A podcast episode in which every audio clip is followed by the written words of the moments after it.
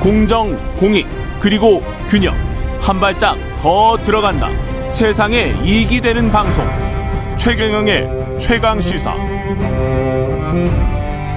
네, 이번에는 민주당 입장 들어보겠습니다. 행안부 장관도 영임하셨죠? 역임하셨죠? 민주당 전해철 의원 연결돼 있습니다. 안녕하세요. 네, 안녕하십니까. 예, 지금 민주당은 당 공식 기구로 윤석열 정권 경찰 장악 저지 대책위원회를 만들었습니다. 이거는 어 민주당은 지금 경찰국 신설을 윤석열 정권의 경찰 장악 의도다 이렇게 지금 보고 계시는 거예요?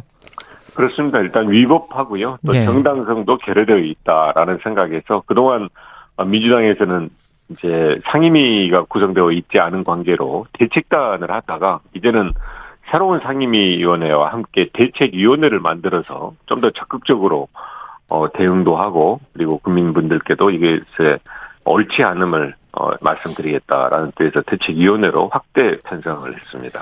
위법하고 정당성도 결여돼 있다라고 말씀을 하셨는데 어떤 부분에서 위법하다라고 보세요? 예, 먼저 말씀드린 정당성 부분에요. 예. 물론 이제 그 입법의 경우 또 법의 규정을 볼 때는 법의 취지가 중요하지 않습니까? 그러면 음.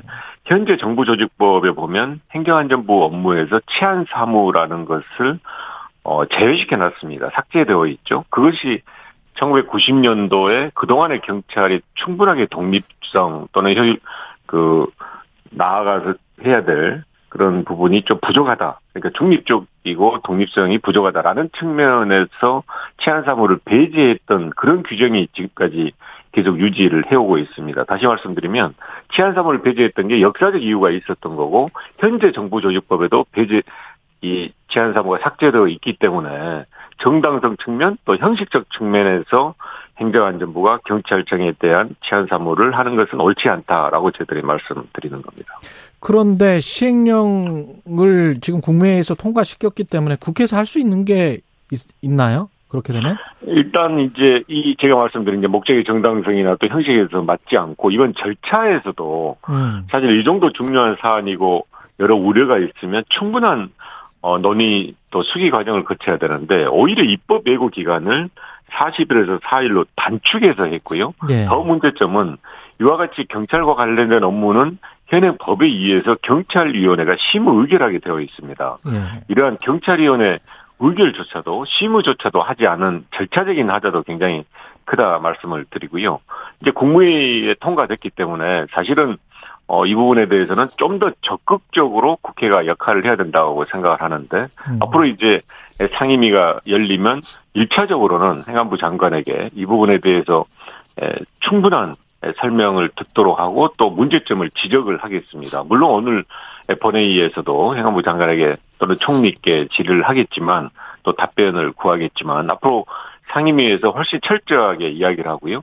그리고 국회법에 따르면 시행령이 모법, 그 이거는 정부조직법이죠. 예. 모법을 위반했을 경우에는 정부에 대해서 충분하게 설명을 구하게 되어 있습니다. 저, 정부는 답변을 해야 되고요. 음. 이런 부분이 불충분하면 거기에 따른 행안부 장관 등에 대한 정치적 책임을 물을 수가 있는 이런 일련의 과정 등이 있습니다. 음. 그래서 어, 특히 이제 상임위가 구성이 되어 있기 때문에 예. 국회에서 충분하게 이 부분에 대한 문제점도 지적하고 그리고 거기에 대한 좀 더 적극적인 대책을 요구하겠습니다. 충분히 질의를 하고 정부의 답변이 모자라다. 이유가 없다라고 생각을 하면 납득하지 못하겠다라고 생각을 하면 탄핵까지도 갈 수 있습니까? 장관 탄핵까지도?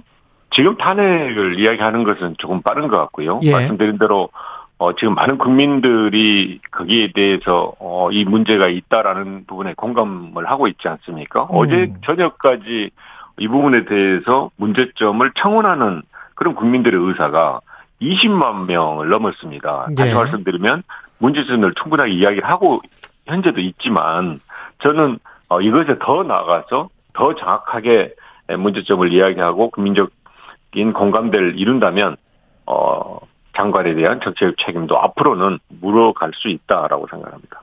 근데 이제 정부의 입장 그리고 방금 이책 위원장도 더 투명하게 민주적으로 하기 위해서 경찰국을 신설하는 거는 타당하다 뭐 이런 이야기잖아요. 민정수석실이 관 관장을 했었는데 그걸 오히려 어, 행정부 내로 가지고 온 게 뭐가 잘못이냐?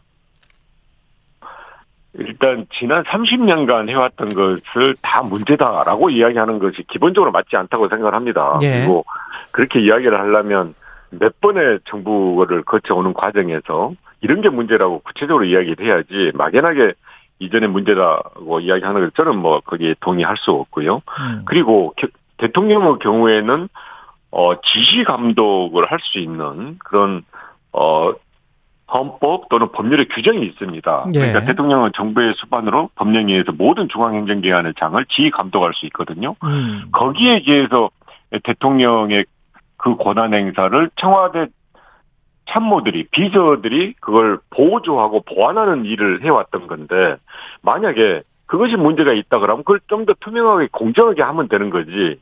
그런 대통령의 권한 행사가 문제가 있다고 해서 법에 위반되게 법에 규정이 없는 행정안전부 장관에게 이 일을 하라라고 하는 것은 전혀 맞지 않다는 거죠. 그러니까 음. 대통령의 권한에 문제가 있다. 그걸 시정하면 됩니다. 법에 따라서 시정하면 되고 또 행정안전부 장관에게 그런 일을 맡기고 싶다 라고 한다면 법을 개정해서 그걸 이루면 될 텐데 그런 과정을 다 생략하고 일방적으로 어, 밀어붙이식으로 하고 있으니까 저들이 문제 제기를 하고요. 특히 입법이라는 것은 조문을 하나 수정하는 그런 의미 뿐만이 아니고 입법 과정에서 국민들의 의사를 충분하게 듣고 또 이해관계의 의견도 듣고 또 전문가의 의견을 들으면서 새로운 법을 만들어가는 건데 그런 과정을 생략한 것 자체가 저는 일단 정당성도 결여되어 있고 그러기 때문에 국민들이 동의할 수 없다라고 이제 말씀을 드리는 겁니다. 이번 그 시행령이 헌법재판소로 가면 어떻게 될 거라고 생각을 하세요? 저는 이제 뭐 거기에 대해서 속단을 지금 하기는 어렵습니다만 음. 저희들이 분명하게 말씀드린 것은 위법의 소지가 아주 많다. 위법의 소지가 예, 아주 많다. 예. 예, 그렇습니다. 왜냐하면 지금 헌법 그 96조에 보면 행정각부의 설치 조직과 직무 법인은 법률로 정한다라고 명확하게 규정이 되어 있습니다. 음. 거기에 따라서 정부조직법이 만들어지는 거고요.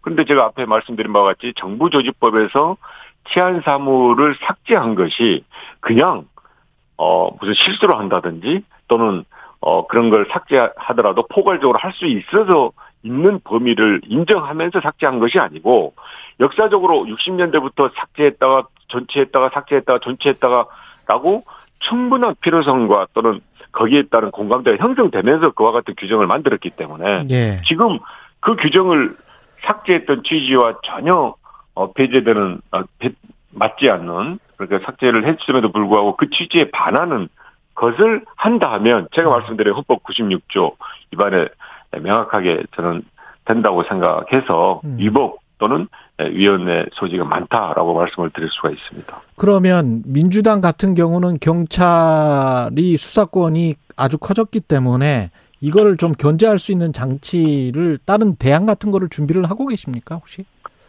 문재인 정부까지 쭉 해왔고요. 예. 그러니까 말씀드린 대로 경찰의 독립성, 중립성이 중요하기 때문에 그것을 어 제대로 충분하게 보호 보장하기 위해서 이제 노력을 해왔고요. 예. 그럼에도 수사권 조정 등으로 인해서 경찰의 권한이 확대되니까 음. 그걸 어 막기 위해서는 지금 법에 있습니다만은 경찰위원회를 좀 더 실제로 하는 게 필요하다 해서 그 권한을 지속적으로 확대를 했습니다.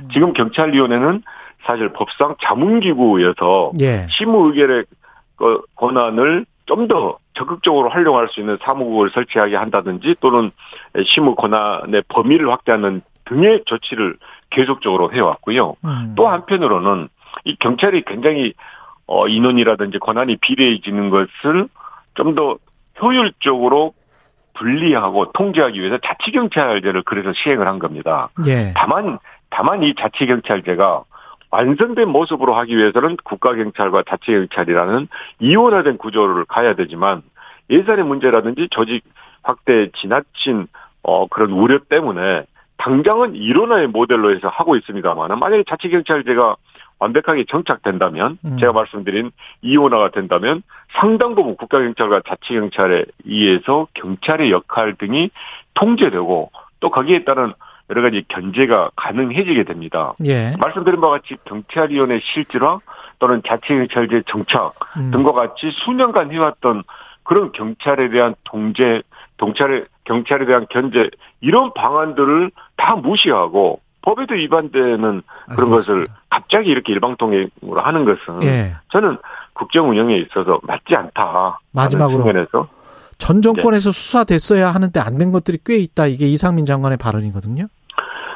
가장 제가 말씀드린 경찰의 보호 또 보장되어야 될 것이 경찰의 중립성, 독립성인데요. 음. 그 중에 더 중요한 것이 수사에 대한 독립성입니다. 네. 그것을 하기 위해서 국가수사본부를 만들어서 경찰청장이라 하더라도 수사에 관여를 못하게 되어 있거든요. 네. 그런데 만약에 행안부 장관이 그 수사에 대해서 영향을 미치려고 한다면 음. 저는 정말로 잘못된 것이고 지난 수년간 수십 년간 해왔던 경찰의 독립성에 저해되는 그런 것이라고 생각합니다. 그러기 때문에 네. 저희들은 경찰국 설치나 이런 부분이 그런 우려를 더욱더 하기 때문에 반대하는 것이고 또 그런 방향으로는 가서는 안 된다라고 강하게 말씀드리는 겁니다. 민주당 전해철 의원이었습니다. 고맙습니다.